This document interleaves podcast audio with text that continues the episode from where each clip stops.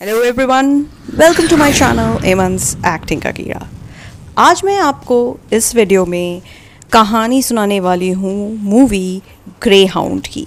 Grey hound जो Apple TV पे available है और टॉम हैंक्स की मूवी है। ये मूवी कहानी है वर्ल्ड वॉर टू की बैटल ऑफ़ अटलांटिक की।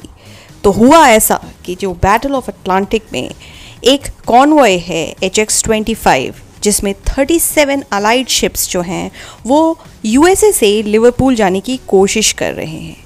इन कॉन्वॉयस को अटैक से बचाने के लिए इनके जो एस्कॉट्स हैं, वो हैं Fletcher class destroyer USS Keeling जिनका कोड नेम है ग्रे हाउंड एक British destroyer H M S James जिसका कोड नेम है हैरी एक Polish destroyer O R P Victor जिसका कोड नेम है ईगल और एक Canadian Flower class corvette H M C S Dodge जिसका कोड नेम है डिकी और इन सारे एस्कॉट्स के जो कमांडर हैं, वो हैं Ernst Krause United States Navy के, जो ग्रे हाउंड शिप में तैनात हैं। और ये, जबकि वो एक बहुत ही सीनियर नेवल ऑफिसर हैं, लेकिन ये उनका पहला वॉर टाइम कमांड है। ये जो कॉन्वॉय है, ये अटलांटिक में एक जगह है ब्लैक पिट उसमें एंटर करते हैं। ये मिड अटलांटिक गैप है, जहाँ ये एयर कवर के रेंज से बाहर हैं। यानी इनको यूएस एयरफोर्स या ब्रिटिश एयरफोर्स का कवर प्रदान नहीं है। इसीलिए ये बहुत वनरेबल हैं एनिमी अटैक से। और इसी दौरान ये अपने ये अपने high frequency direction finding equipment से कॉन्वॉय जो है, वो ग्रे हाउंड इंटरसेप्ट करता है जर्मन ट्रांसमिशंस को, जो अपना यू बोट यानी अपने सबमरीन्स भेजने वाले हैं। ग्रेआउंड का जो क्रू है, वो यू बोट्स को आइडेंटिफाई करने लगता है और ग्रे हाउंड कॉन्वॉय को बचाने के लिए, इन यू बोट्स को इंटरसेप्ट करने के लिए कॉन्वॉय से थोड़ी दूर जाता है और यू बोट को अपनी फायरिंग रेंज में लाने की कोशिश करता है। बट क्योंकि जो समुद्र है, वो बहुत ही ज़्यादा भयानक और वग्र है तो इसकी वजह से ये जो यू बोट हैं, वो डाइव कर जाते हैं। इसके पहले कि ग्रे आउंड इनका कोई विजुअल ले सके। फिर से सोनार से कांटेक्ट इस्टेब्लिश करके जो क्राउज हैं कमांडर हैं, जो कैप्टन हैं ग्रे हाउंड के, वो यू बोट को आइडेंटिफाई करके उस पर फायर करते हैं और अपने डेप्थ चार्जेस से काफ़ी सारे यू बोट्स को डिस्ट्रॉय करते हैं। इससे उनका जो क्रू है वो काफ़ी खुश होता है और सेलिब्रेट कर रहा होता है। तभी वो डिस्ट्रेस रॉकेट्स देखते हैं, जो कॉन्वॉय के पीछे से आ रही है। वहाँ पर जो ग्रीक मर्चेंट शिप है, उसको यू बोट्स ने अटैक किया है और डुबा दिया है। क्राउस जो हैं, जो कैप्टन हैं ग्रेहाउंड के, वो असिस्ट करते हैं और टॉर्पीडोज फायर कर रहे हैं यू बोट्स उनकी तरफ़। उससे बचते हुए वो कोशिश करते हैं अपने कॉन्वॉय को बचाने की। लेकिन जो यू बोट्स हैं, वो एक वुल्फ पैक की तरह अटैक करते हैं कॉन्वॉय पर।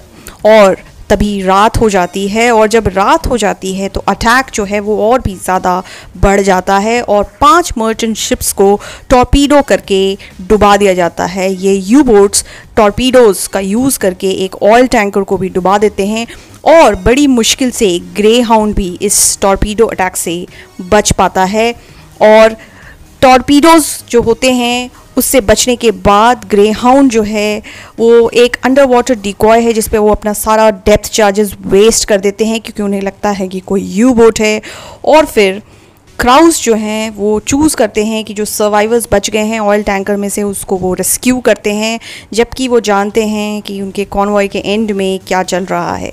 अगले दिन यू बोट्स फिर से अटैक करते हैं ग्रे हाउंड पे, और यू बोट के कैप्टन को रेडियो ट्रांसमिशन द्वारा टॉन्ट भी करते हैं और उन्हें ग्रे वुल्फ बताते हैं।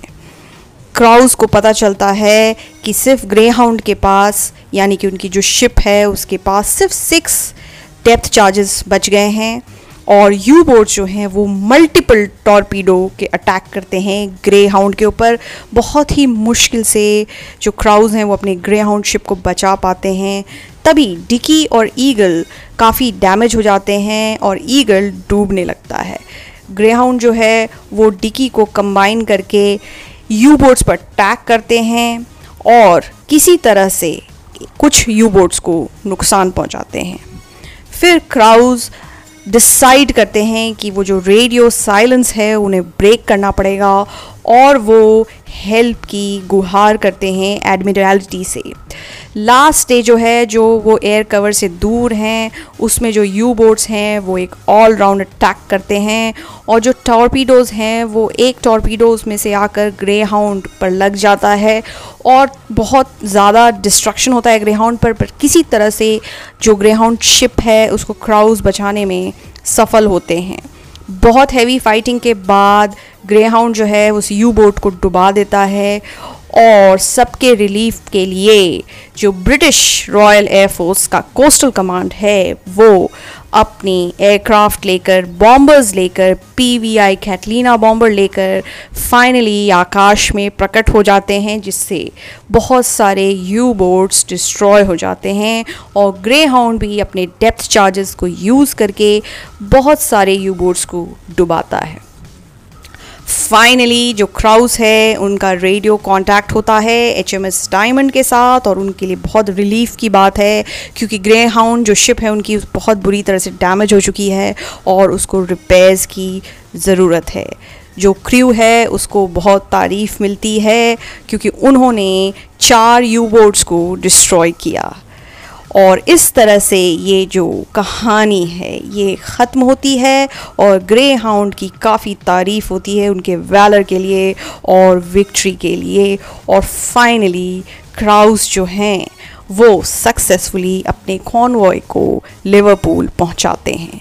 तो इस मूवी को बिल्कुल भी मिस मत कीजिएगा। बहुत ही शानदार मूवी है। टॉम हैंक्स का काम बहुत अच्छा है एज़ यूजुअल और फैंटास्टिक वॉर मूवी है। बहुत मज़ा आएगा आपको। आप एक सेकंड के लिए भी बोर नहीं होंगे और सिर्फ़ डेढ़ घंटे की मूवी है।